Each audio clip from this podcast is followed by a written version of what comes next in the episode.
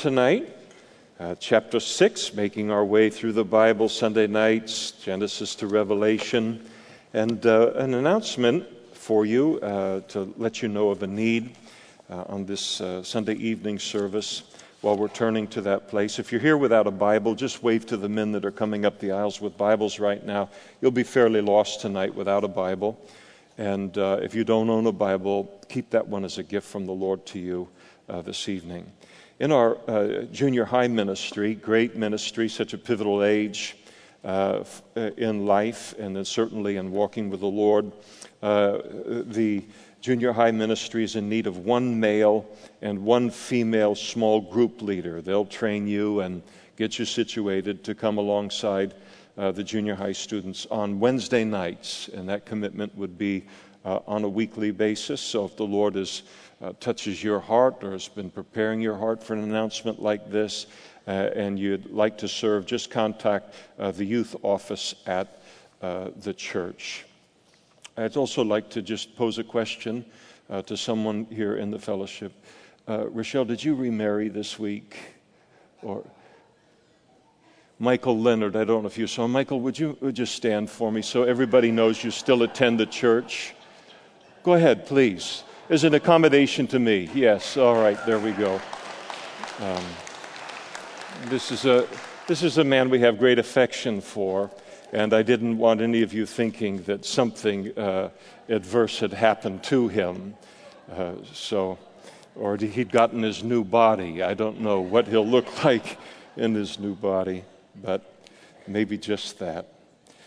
In Ezekiel chapter 6, uh, we remember, as we studied last time, that God had given four kind of dramatic signs for Ezekiel to uh, demonstrate before uh, the captives in, uh, in Babylon concerning the great destruction and devastation that was going to come upon the city of, of Jerusalem. And uh, as he uh, took and he demonstrated the siege of Jerusalem on the clay tile, and then the meting out of the small amount of bread made of the various grains, and the very limited amount of water, the restricted fuel, uh, in, in the uh, production of food, and then the sword that would, uh, in the cutting up of the hair and the beard, and, and, uh, and all that it demonstrated. And, uh, and in chapter 6 now, God continues kind of his uh, condemnation of Judah's idolatry. So the judgment that was coming, and now he explains through Ezekiel uh, the reason that the judgment was going to come upon Judah. And then in chapter 7, we have a description tonight of kind of detailing the horror of, of that judgment as it would occur. And now the word of the Lord uh, came. Uh, now the word of the Lord came to me, saying, Son of man, set your face toward the mountains of Israel and prophesy against them. And he begins, God begins by uh, denouncing the fact that idolatry, again, we're talking about people in a covenant relationship with God. It is the old covenant. We as Christians, we're under a new covenant. But uh, they are representative or to be representative of Old Testament saints. So this is astonishing. This is talking about uh, the equivalent would be like a backslidden uh, Christian and how far they had had backslidden, and how, how idolatry now fills the entire uh, land. And uh, so God is going to bring judgment upon Judah, judgment upon Jerusalem, not indiscriminately, but in order to rid them of, of their idolatry. It is interesting to realize that in terms of the history of the Jewish people, that uh, they went into uh, captivity uh, Babylonian captivity because of their idolatry. And God took them into captivity. It wasn't just willy nilly, I'm going to judge them based upon nothing. It was to cure them of their idolatry.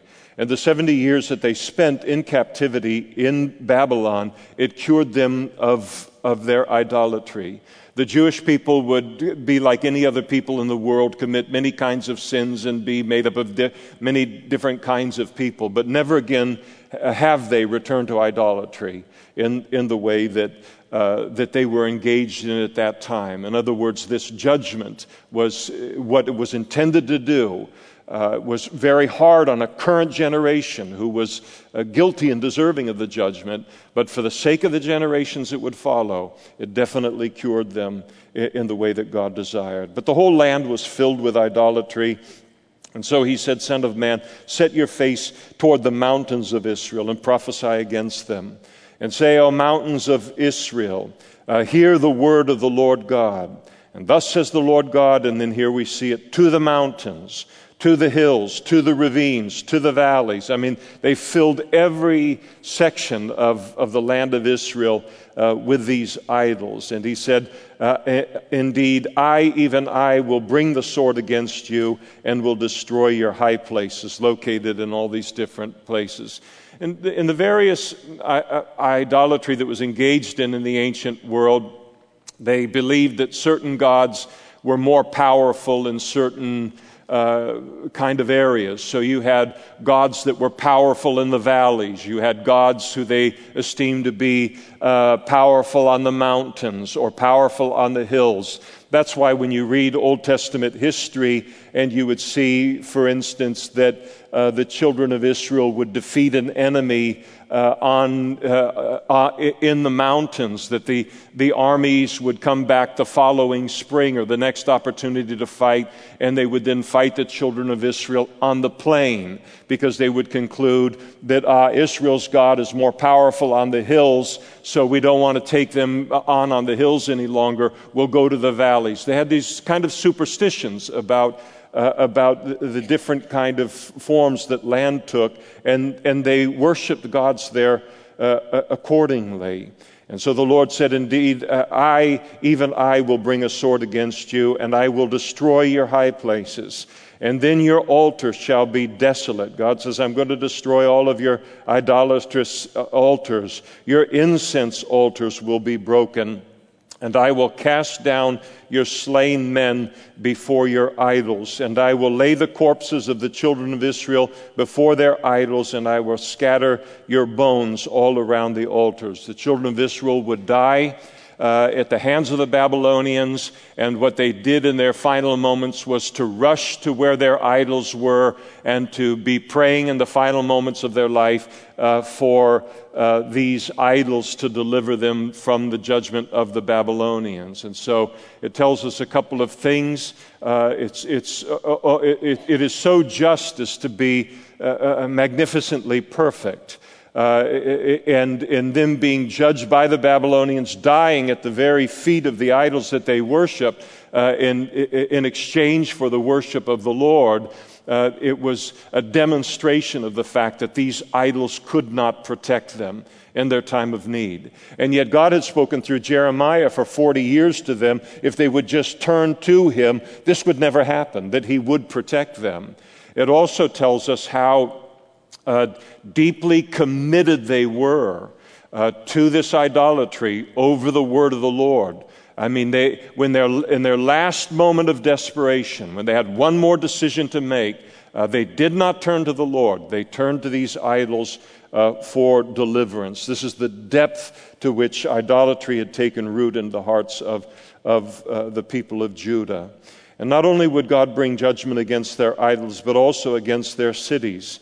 And in all your dwelling places the cities shall be laid waste, and the high places shall be desolate, so that your altars may be laid waste and made desolate. Your idols may be broken and made to cease. Your incense altars may be cut down, and your works uh, may be abolished. The, sl- the slain shall fall in your midst, and you shall know that I am uh, the Lord. And so uh, the idolatry was taking place inside of the homes, not just on the hillsides and the valleys. He said, I'm going to bring judgment right into your cities, right into your homes, and, and judge that idolatry there. And that's what he did. And again, this is a focus. This is a, uh, when God chastens, when God judges, there's a purpose for it. And so when you see there in verse 7, and it's a phrase that's repeated over and over and over again in these two chapters, and the slain shall fall in your midst, and then here it is, and you shall know that I am the Lord.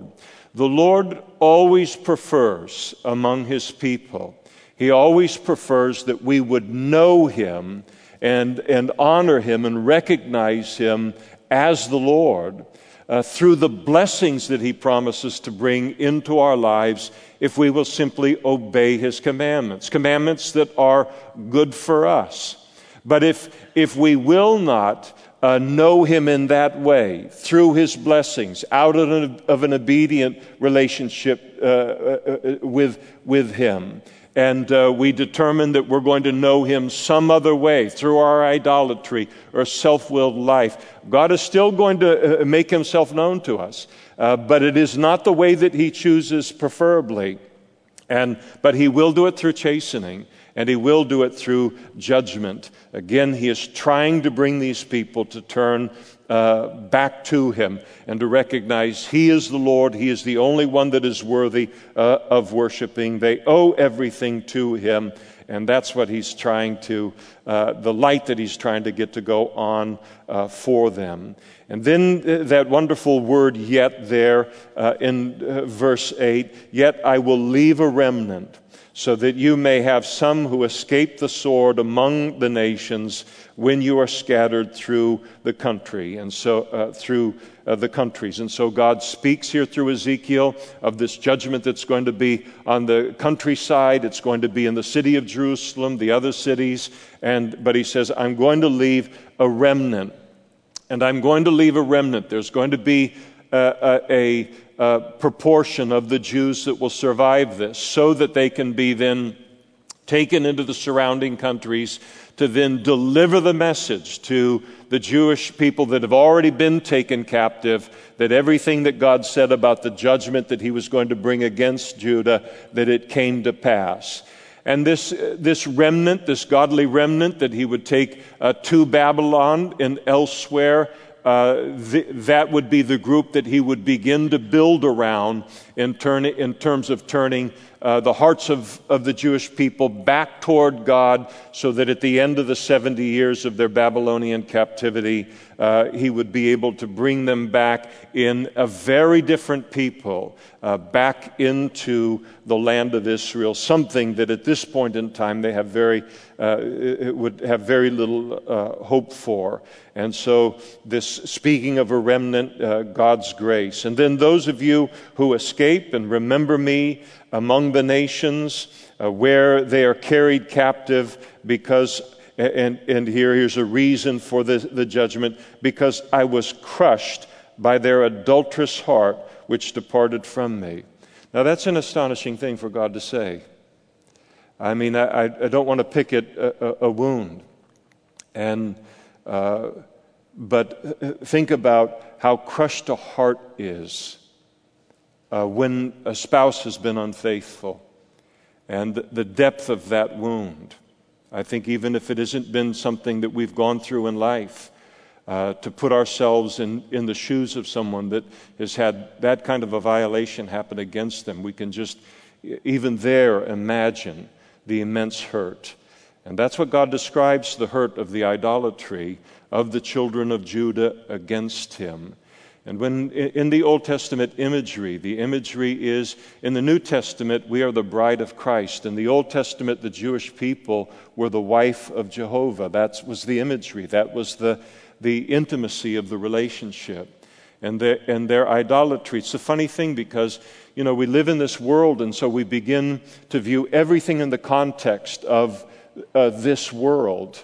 And uh, as the world becomes more and more debased and more and more uh, uh, unspiritual and more and more sin filled, we kind of are that, that frog in the proverbial kettle that's just slowly being boiled to death. And then it, it, takes these revelations in God's Word that helps us to see something from the perspective of heaven. And they had completely lost sight of this. and, and, and what their idolatry and what their life was doing to the heart of God. A marriage relationship is a very, very vulnerable relationship. And, and for a marriage relationship really to be everything that it can possibly be, and for uh, the love of the other person toward us to be meaningful, there has to be the freedom for them to choose to love us or not. And God comes into this relationship with us, astonishing vulnerability on the part of God that He says, I'm going to have a relationship with you. And I'm going to so invest myself in this marriage, in this relationship with you, and give myself so completely to this relationship uh, that I will make myself vulnerable to a hurt from you that I don't have to allow that to happen, but I will do that because it's the only way the relationship can be is intimate and is meaningful to both parties. And here they took this condescension of God, this uh, uh, lowering of himself so magnificently in this place to be in relationship with us, and they begin to just treat him as if this meant nothing to him, or that their actions, that there weren't two people in this relationship. And it's good for us to realize that as Christians. We can so often, kind of in this I, me, my culture that we live in, we can begin to think of our relationship with God almost solely in the context of what it means to us and forget how much it means to Him and how invested He is in it and how vulnerable He's made Himself in, in making this something uh, that could happen. It is, a, it is awful the words here that God speaks through uh, uh, Ezekiel, but it reveals something wonderful to us because I was crushed by their adulterous heart, which has departed from me.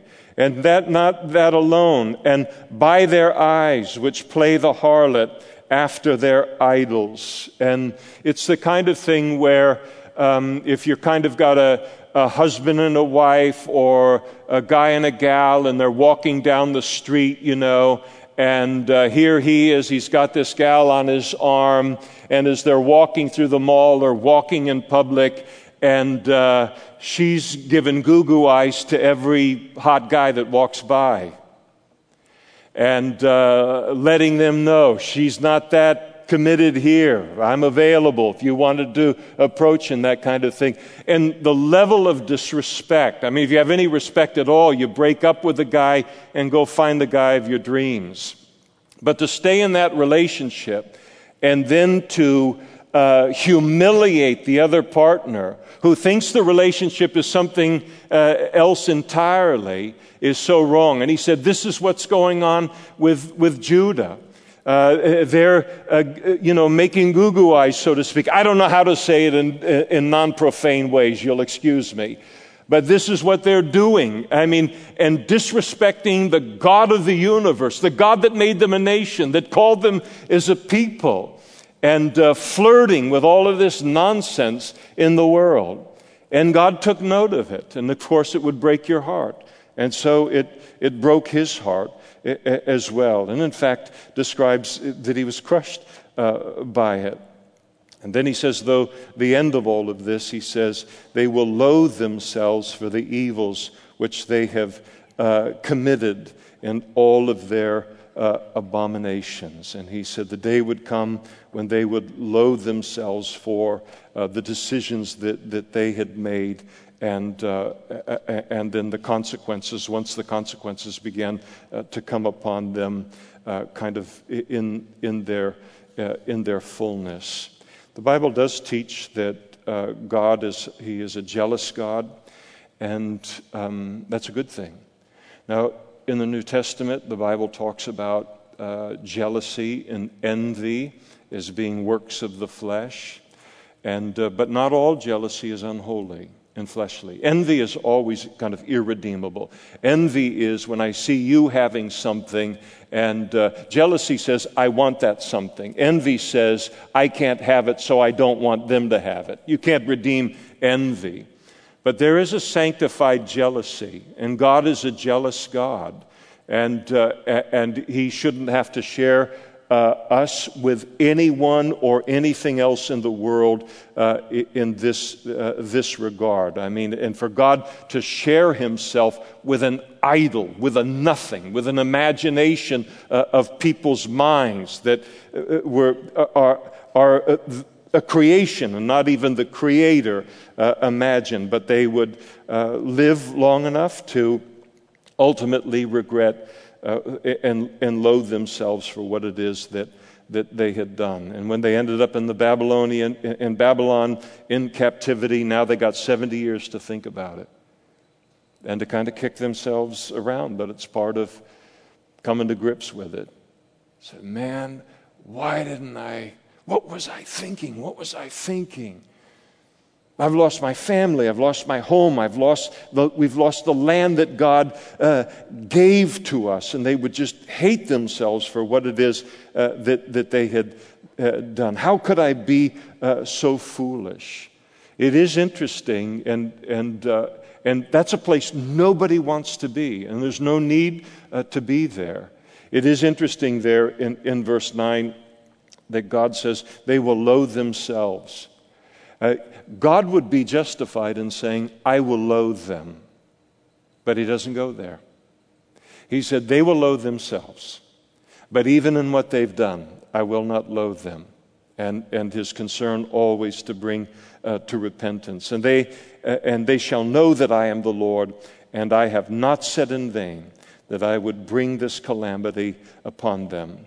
And then, thus says the Lord God, he said to Ezekiel, now pound your fists. And so, this kind of thing, and stomp your feet. And so, he's stomping uh, feet in order to, uh, again, he's speaking to a very hard hearted uh, Jewish captives in Babylon in order to get their attention, in order to uh, raise an urgency within, within their heart to take God seriously, uh, finally. So God said, Pound your fists and stamp your feet and say, Alas for all of the evil abominations of the house of Israel. For they shall fall by the sword, by famine, and by pestilence. And he who is, a, is far off shall die by the pestilence. He who is near shall fall by the sword, and he who remains and is besieged shall die by the famine. And thus I will spend my fury upon them. And then here it is again then you shall know that I am the Lord. He'd rather do it the one way, but if he's forced, he'll do it through chastening and judgment. And then you shall know that I am the Lord when their slain are among their idols all around the altars on every high hill, on all of the mountaintops, under every green tree, and under every thick oak, wherever they offered sweet incense to their idols. So I will stretch out my hand against them and make the land desolate, yes, more desolate than the wilderness towards Diblah in uh, all of their dwelling places. Then they shall know uh, that I am the Lord. And then in chapter 7, he begins to speak to them as this judgment is drawing by the day, by the month. It is drawing closer and closer and closer to uh, Jerusalem, but they're not taking God any more seriously. And so God begins to speak to them about an end. The end is coming. Uh, you can't just listen and ignore the message forever. When I promise judgment, every day brings the judgment closer. And, and so uh, the, the repetition of the word and end and end and end all the way uh, through, this, uh, through this chapter, and then detailing the horror of, uh, uh of the invasion ultimately. Moreover, the word of the Lord came to me, saying, And you, Son of Man, the, thus says the Lord to the land uh, of, of Israel an end. An end has come upon the four corners uh, of the land, talking about uh, the entire land. Uh, now the end has come upon you, and I will send my anger against you. I will judge you according to your ways, and I will repay you for all your abominations. That word repay is going to be repeated in a moment, but what it speaks about is the fact is that God is merely giving them what he had promised in the law would come their way if they uh, uh, delved into idolatry and the way that they did. This was, again, not an indiscriminate judgment on God's part. It was something that he was forced to uh, repay them with, and so he did. I will repay you for all of your abominations. My eye will not spare you, nor will I have pity on you, but I will repay your ways. Again, that word repay, just speaking of the justness of the judgment, and your abominations will be in your midst, and then you shall know that I am uh, the Lord. And so he warns and he warns and warns over and over again and, and end and end. Thus says the Lord God, verse 5 a disaster, a singular disaster, a notable. Behold, it has come, an end has come, the end has come. It has dawned for you. Behold, it has come. Doom has come to you, you who dwell in the land. The time has come, the day of trouble has come and not of uh, rejoicing in the mountains. And so uh, the end would come. So when God warns and He warns and He warns and He warns, and then one day there comes the time which He ceases to warn. And now He simply does what He has warned that He would do. The Bible says that God will not always strive with man. And when God warns and He warns and He warns and He warns, and even a Christian in a backslidden uh, condition, He is so patient, He can warn for so long uh, that one of the real self deceptions that we can get into is that, oh, those warnings are just something He puts on a page because that's the kind of stuff you expect God to say. But he's, He means it. And then, and then one day, uh, the judgment comes. The, the, as, as he spoke to one of the churches in the Revelation, he said he was giving them space to repent, but one day the space would be over, and, and then he would judge them. I think about Samson related to all of this. And Samson playing with sin, playing with his anointing, playing with his calling, and just doing all of this nonsense. Uh, when, when I was a young boy, I used to collect comic books. And, uh, and I still study them uh, to this day for uh, sermon content, and that's why I'm doing it. But, uh, but my, my stepdad, he had this, he was, worked at Travis Air Force Base, and for some planes or whatever, they had a bunch of comics, and they'd run, uh, always be updating them for I don't know what flight, I don't, or, or the servicemen, I don't know what was. And, uh, but one of them, of the comics, was, had a character named Baby Huey and you might remember him. Maybe not. I'm wasting your time here. But he, uh, just this big dope. And here you got this strong man. I mean, incredible anointing upon his life and all, but he's a spiritual dope. And, uh, and that's what Samson reminds me of. And he just thinks God is never going to do what he said. God's never going to do what he's warned me to do. He plays, he plays, he plays. And then what happens? Then one day, uh, you know, Delilah uh, cries out to him. His hair has been shaven. He jumps up and he expects that he's going to have the same strength and the same power and the same authority that, he, that he's always had during this period of grace in God, in his life that God was giving him to, in order that he might repent. And he stood up, and then one of the most tragic sentences in the world, in, in the whole Bible, was that he did not know that the Holy Spirit had departed from him. And it happens just that fast. And that was what was going to happen. And God was telling them that, that there will be a day when these will no longer be prophecies. They will happen. And, he, and again, the urgency he's trying to get through to them uh, uh, with uh, the, the fact that the end is coming. In verse 8, now upon you I will soon pour out my fury and I will spend my anger upon you. I will judge you according to your ways. I will repay you for all your abominations. My eye will not spare, nor will I have pity. I will repay you according to your ways. In other words, again, this is, I'm giving you what I said I would give you in the law if you ever became this kind of people. And I will repay you according to your ways, and your abominations will be in, uh, and your abominations will be in your midst, and then you shall know that I am the Lord who strikes. Again, he wants to know them. He wants them to know that he is the Lord God on the basis of blessing them. Uh, and, and, and, an obedient life with Him. And, uh, but if he's forced to let them know that he alone is God by virtue of judgment, then he will do that. And every one of us chooses how God is going to manifest his, uh, his sovereignty, his authority, his glory, what he is rightfully due uh, of us. But it will be uh, the one or, or, or, the other. And in that day, uh, all of their uh, pride and their arrogance is going to disappear.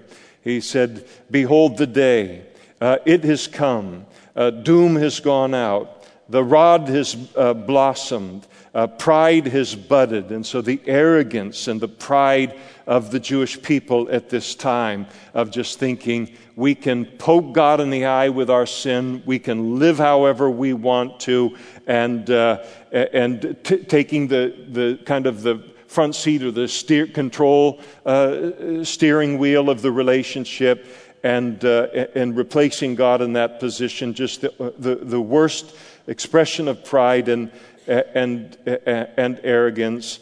Uh, that, that was in the land, all of it, the, the, the, pride and the arrogance just being revealed in how wantonly and openly they engaged in, in idolatry and disobedience.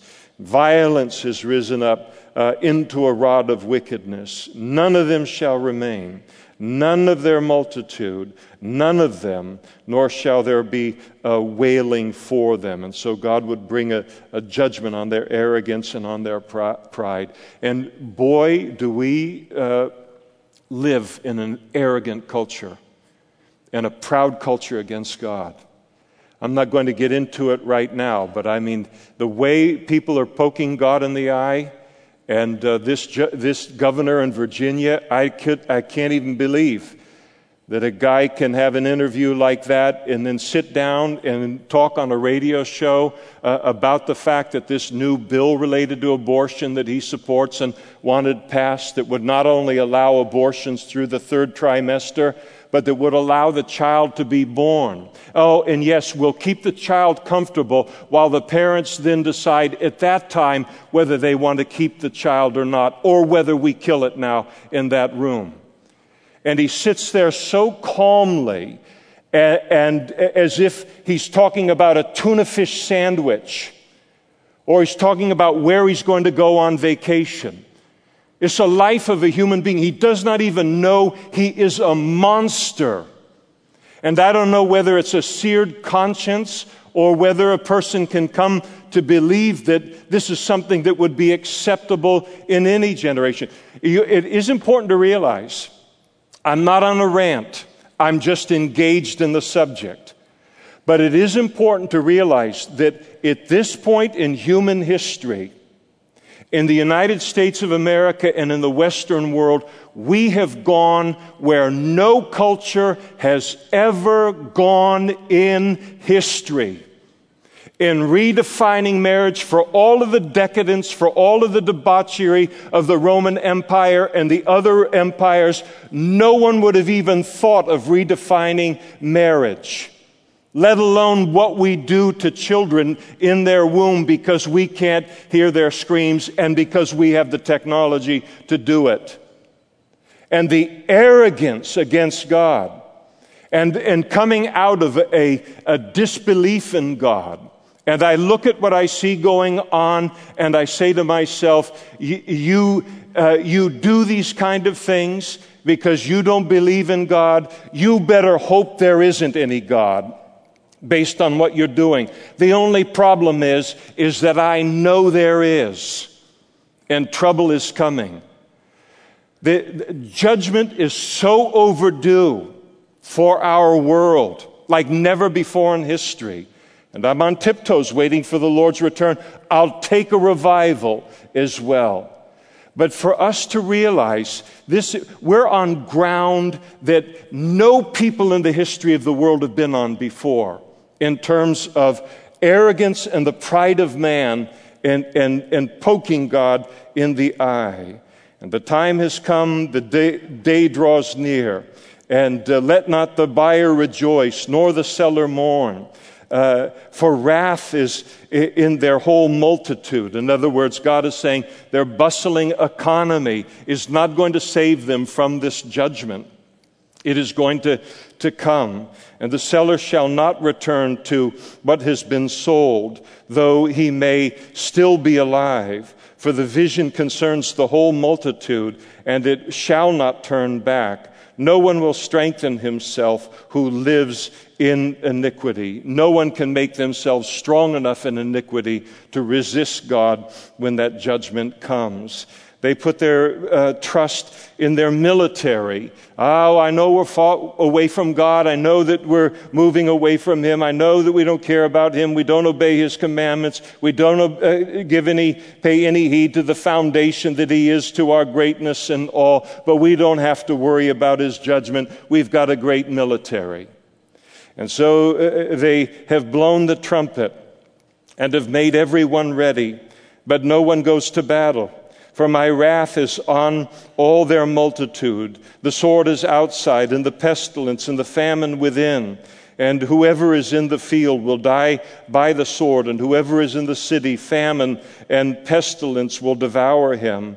And those who survive will escape and be on the mountains like doves of the valleys, all of them mourning, each, of, each for his iniquity. Every hand will be feeble. Now, talking not about uh, uh, uh, just a shopkeeper in Jerusalem. Now this is talking about the military. Uh, the Jewish, uh, uh, of Judah's military. Every hand will be feeble, and every knee will be as weak as water. Uh, God is saying, You want to trust in your military? I can, I can take your Navy SEALs. I can take your special forces and I can uh, scare them to such a degree that they look like the scarecrow in The Wizard of Oz. And God can do it because every one of us has a threshold and a limit. And when God lets go of his judgment, it ought to scare everyone, and it will. Called the Great Tribulation. And so, eh, eh, and eh, they, this great army that they were trusting in, will be girded in sackcloth, talking about after their defeat and taken into captivity. Horror will cover them. Shame will be on every face. Baldness on all of their heads. In other words, their, uh, their head and their uh, beards would be shaved in, uh, uh, by their captors and is a, a sign of, of mourning. And they will throw their silver into the streets. Their gold will be like refuse. Their silver and their gold will not be able to deliver them in the day of the wrath of the Lord. Uh, they will not satisfy their soul, uh, so, souls nor fill their stomachs because it, be, uh, it became their stumbling block of iniquity. God said, Every single thing that you have left me for in life, you will lose. And I'm going to make sure of it. I am not going to let uh, idolatry prosper. I'm not going to let this happen uh, among my people. Uh, and so that he warns them that uh, every single thing that, that they've abandoned God for is going to fail them, and, uh, and all of it is going to be lost. The fact of the matter is concerning every single person in the world. There's only two things we're going to take out of this world and what we're going to take out of this world is our relationship with God and the reward of our service uh, to Him uh, during our pilgrimage here. Everything else is uh, com- completely uh, lost, and, uh, and they're going to lose everything as well. A, a, a, horrible kind of bargain that they had that tried to, to strike, and, uh, and it, it it's going to uh, be an awful, awful day when, when the light goes on for him. And as for the ornaments, uh, as for the beauty of his ornaments, and now he, he's talking about the fact that this judgment is going to be a day when all of their hypocritical uh, religious worship is going to be uh, I- exposed and of no help. Uh, as for the beauty of his ornaments, he said it in majesty, uh, but they made it uh, from the images of their abominations, their detestable things. And therefore I have made it like refuse to them. I will give it as plunder into the hands of strangers, and to the wicked of the earth as spoil, and they shall defile it. I will turn my face from them and they will defile my secret place, speaking of the Holy of Holies uh, in, in the temple, for robbers shall enter it and defile it. And God says you, to the, the Jewish people, you think that, they, that you cannot be judged and that the Babylon, Babylonians cannot take Jerusalem because the temple is in Jerusalem and as, and as bad as you are, you, uh, that God would never allow uh, the, the Babylonians to take Jerusalem because of the temple. God says, I'll tell you what, it's going to be worse than that. This temple is not going to protect you because it has nothing to do with me anymore. And not only will they take Jerusalem, but they will take this temple and Babylonian soldiers will walk into the very Holy of Holies because I'd rather have that than this continuing sham of uh, Saturdays coming to worship me at the temple, and then the rest of the week is given to idolatry. I'd rather have the one over the other. And it's going to be that kind of a wake up call. Uh, to the Jewish people who had all of this upside down. And he talks here about the ornaments and and uh, all of the different vessels that were involved in the worship of the Lord. And we know from Daniel's uh, prophecy that Nebuchadnezzar uh, did uh, go in, uh, take the temple, take out all, uh, so many of the plates and so many of the dishes and the bowls and everything that were used in the worship of the Lord. Because Belshazzar, Nebuchadnezzar's grandson, you remember on his many, mene, mene, tekel, upharsin night, uh, his grandson decides to have this big kind of party uh, and, uh, and drunken uh, party with all of his nobles and everything. And he invites all of them to come in. And, and as if uh, that wasn't bad enough, he decides he's going to poke God in the eye. And he orders all of the different vessels that were taken by his grandfather from the worship of the Lord uh, in Jerusalem and to bring those things into the party, and we're going to serve uh, wine in this party out of those vessels. And when he did that, uh, God writes with a, uh, with a finger on the wall, Mene, mene, tekel, upharsin, you've been weighed in the balance and found wanting, and you're going to be judged. And Mr. Hotshot blasphemer uh, of God all of a sudden can't keep his knees uh, from knocking against one another. And it was God's way of coming into that scene and reminding Belshazzar and everybody else in the world that just because you defeated my people does not mean you defeated me. And you only defeated them because of their disobedience to me. And he drove home the point uh, very, very well. But here is the picture of where those vessels came from. And he said, Make a chain, for the land is filled with uh, the, the crimes of blood, and the city is full of violence. And therefore I will bring the worst of the Gentiles, and they shall possess their houses, and I will cause the pomp of the strong to cease, and their holy places shall be defiled. Destruction comes, they will seek peace, but there shall be none. Disaster will come upon disaster, rumor will be upon rumor, and then they shall seek a vision from a prophet, but the law will perish from the priest and counsel from the elders. Then they'll want to hear from God. Uh, Jeremiah speaks for 40 years and nobody wants to hear him. Now they'll want to hear from him, but God won't speak to them. It's a precious thing to hear uh, the voice of God, even when it's a voice of judgment calling me uh, to repentance. The king will mourn. The prince will be clothed with desolation, and the hands of the common people will tremble. In other words, God says, when this judgment comes on Jerusalem, no one will escape no amount of power, no amount of title, no position uh, within society, whether you're at the highest position or the lowest position, nobody's going to escape this because the idolatry uh, filled the entire uh, city.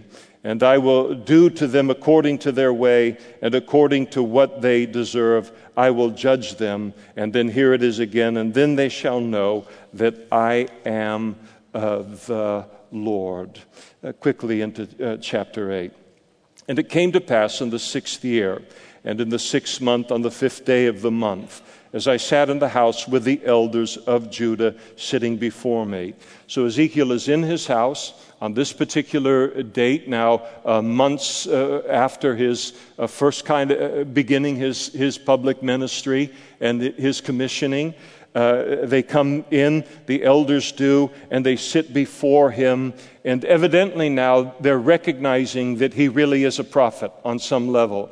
And after he's delivered the prophet, uh, prophecies of six and seven, also four and five, uh, their concern now is they come, they come to Ezekiel wanting some revelation from him, from God. And uh, probably the revelation they want is not concerning the future of Jerusalem. He's made that very clear. The question that probably fills their mind is Are we going to survive as a people? Uh, what is the future of the Jewish people? Is there any hope that we will ever be restored to the land uh, after this?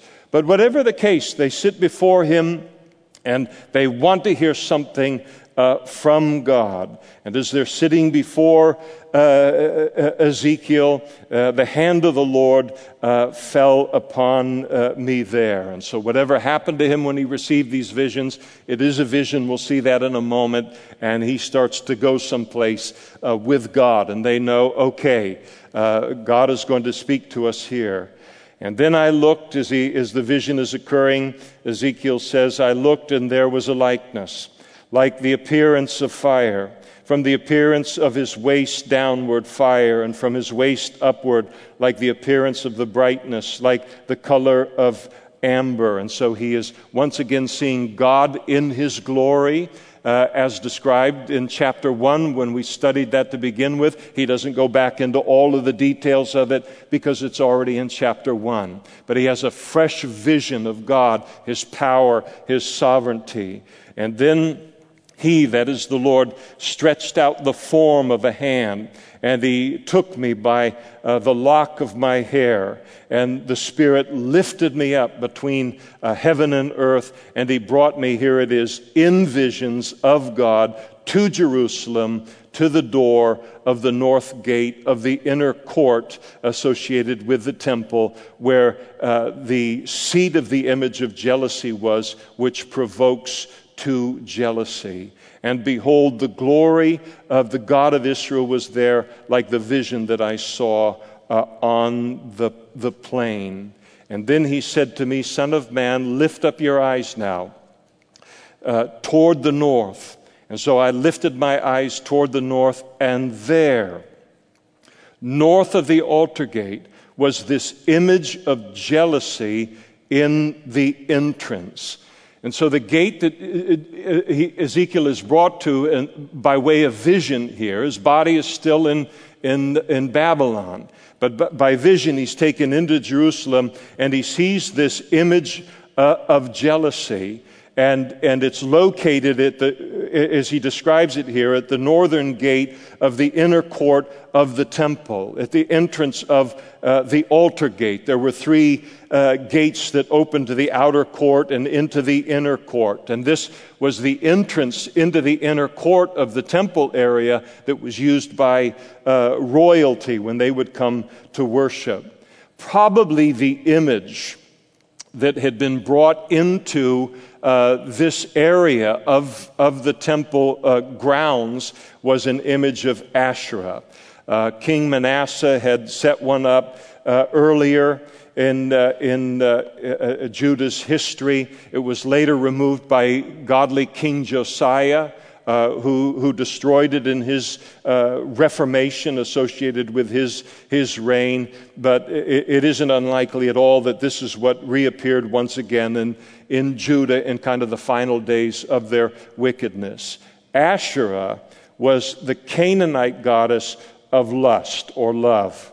And the worship of her was marked by completely unbridled, shameless sexual immorality of every kind. You can do the study on your own. I won't go into it any more graphically than that. And that was done in the vicinity of, of an idol associated with Asherah. And, and, and they brought that image into the area of the temple. And, and that, that, that, that image would uh, exist within the temple grounds, and the, and the idea that they would think that somehow that is okay is absolutely astonishing. And it speaks of how far uh, the priests and the prophets and, and the people had gone and how they'd fallen uh, spiritually.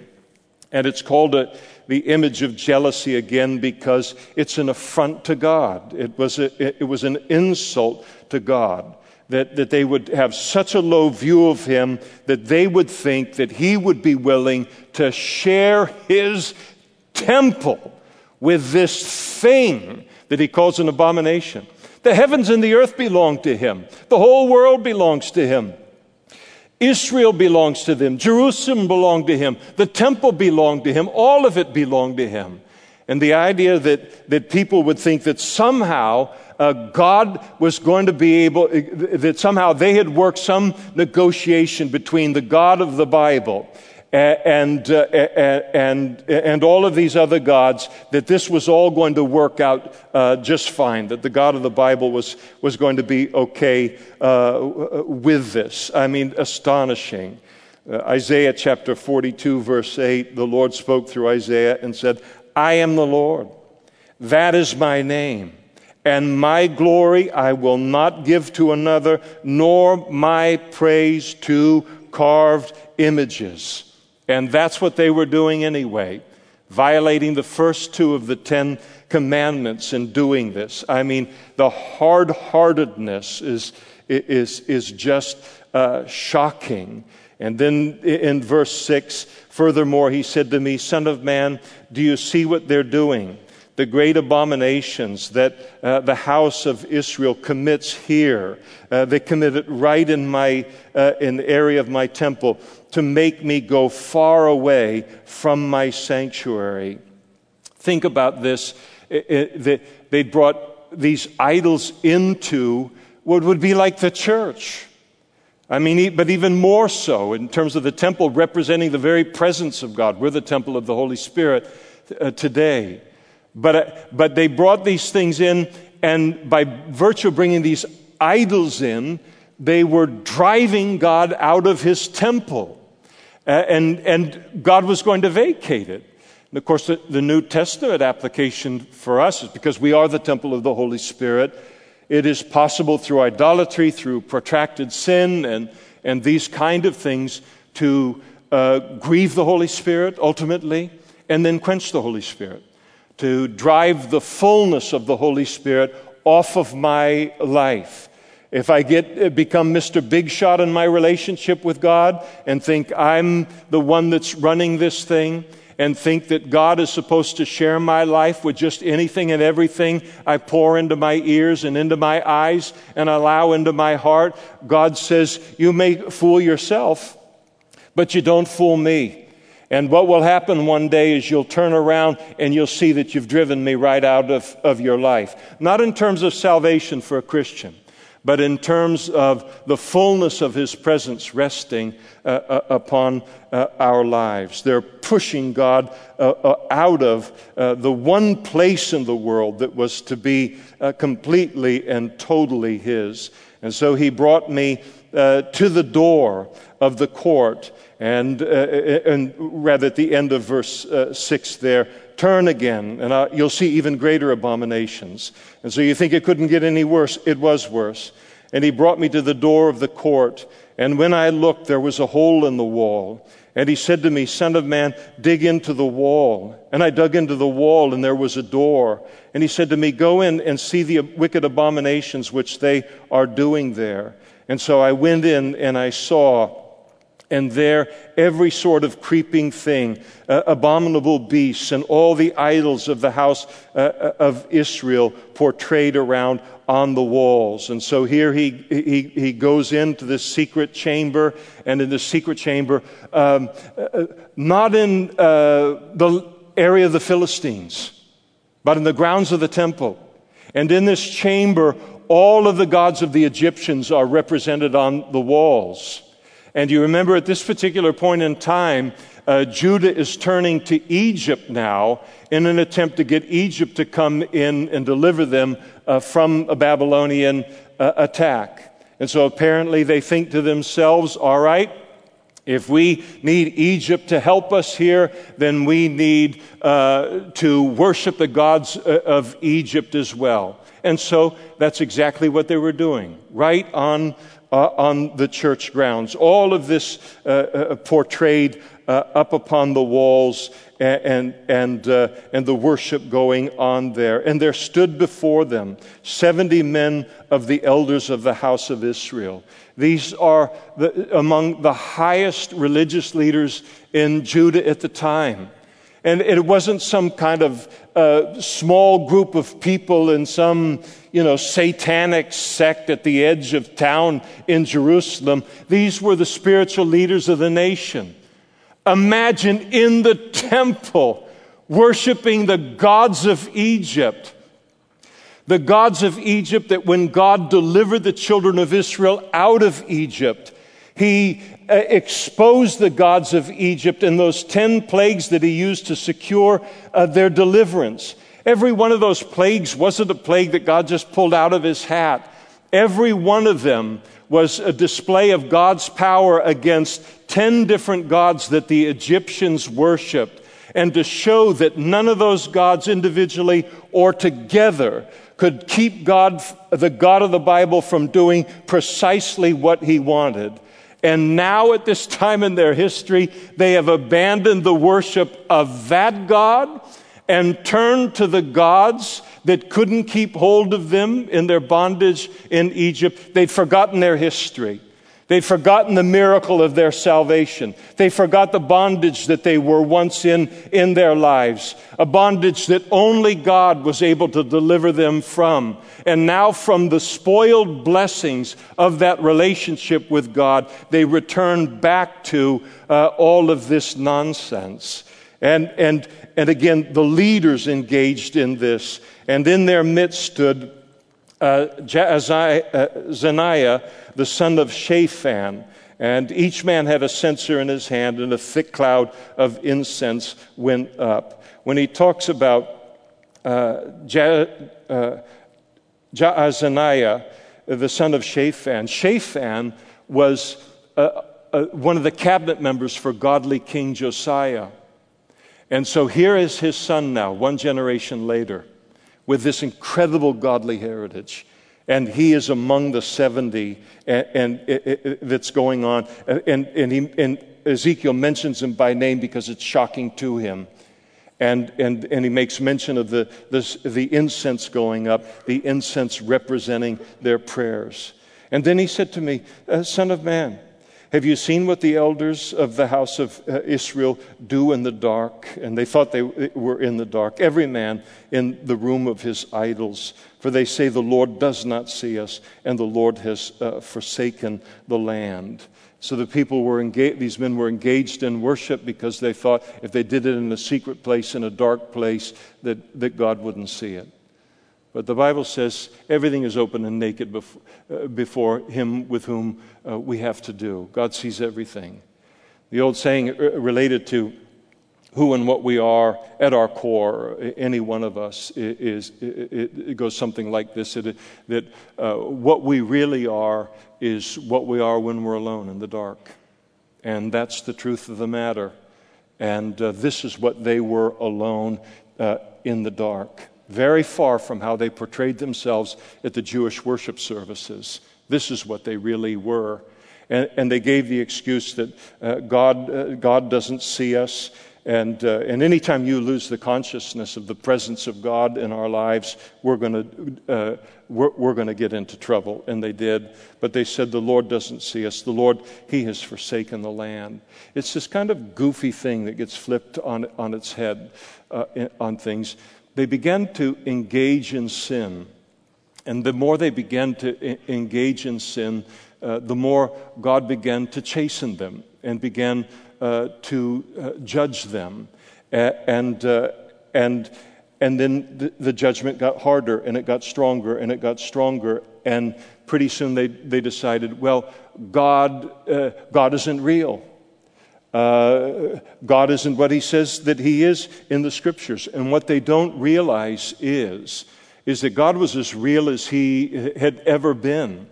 Uh, but what, what, was happening was in their disobedience to him, in their relationship uh, with him, Uh, God had, was forced to uh, move further and further away from them and chasten them, and the Spirit grieved and the Spirit quenched, and so forth. And it's a funny thing, and here's another deception, self deception that can occur, where a person begins to play fast and loose with God and the relationship with God, begins to disobey Him, and, uh, and then begins to fully, you know, full on backslide uh, uh, uh, against, against God. And then those consequences of their backsliding, the chastening of the Lord begins to come into their life. And they come to the conclusion that what it means is God isn't real. When it actually means God is more real than they could realize because He had promised that He would judge. He had promised that He would do exactly to them what He was doing as an evidence of His reality.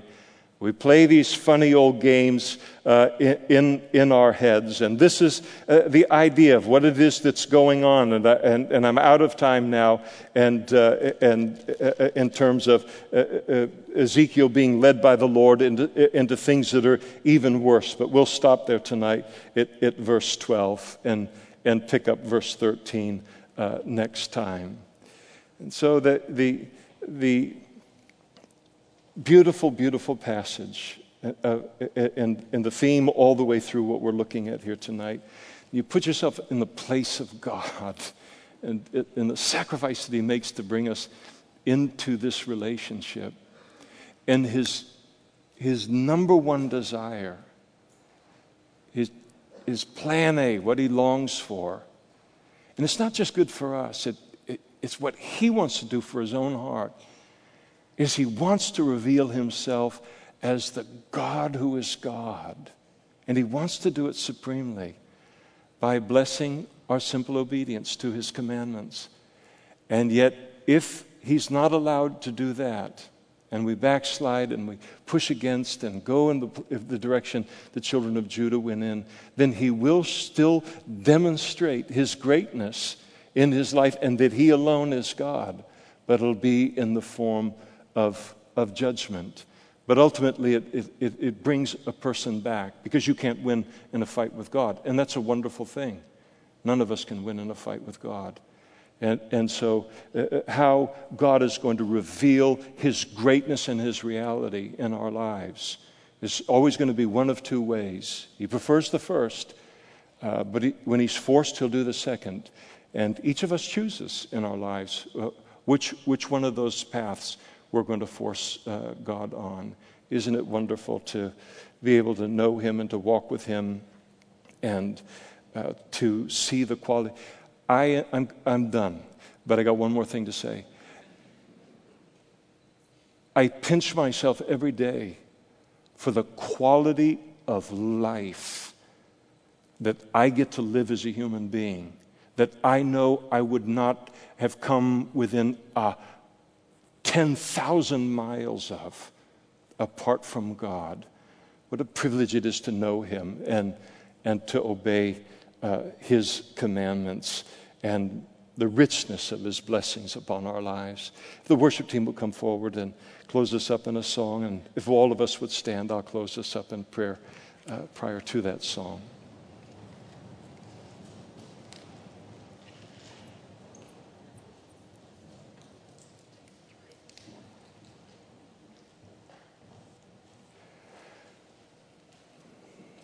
Father, we see the same trends in our culture and in our nation as we see on the pages of your scripture.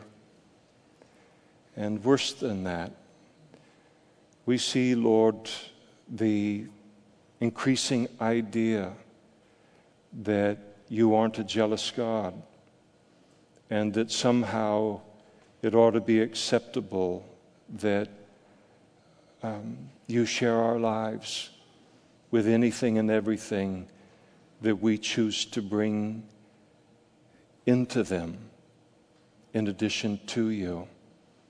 And Lord, we just see the affront that that is tonight. We thank you for your jealousy, a holy jealousy that speaks of how deeply and, and heart committed you are in this relationship with us.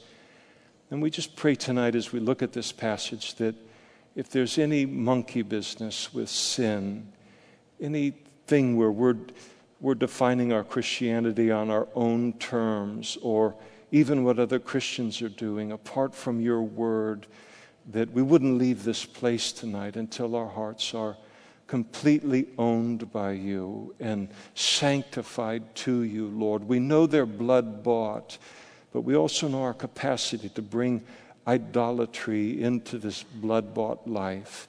And we pray that no idol, no sin, Lord, would survive the strength of your word tonight in any of our lives. We thank you for the privilege of having your word and then the added privilege of being able to obey it and to see what you will turn a life into as a result. We bless you, each one of us, Lord, as Christians, for the life that we have the privilege of living. And we bless you and thank you for that privilege. In Jesus' name, amen.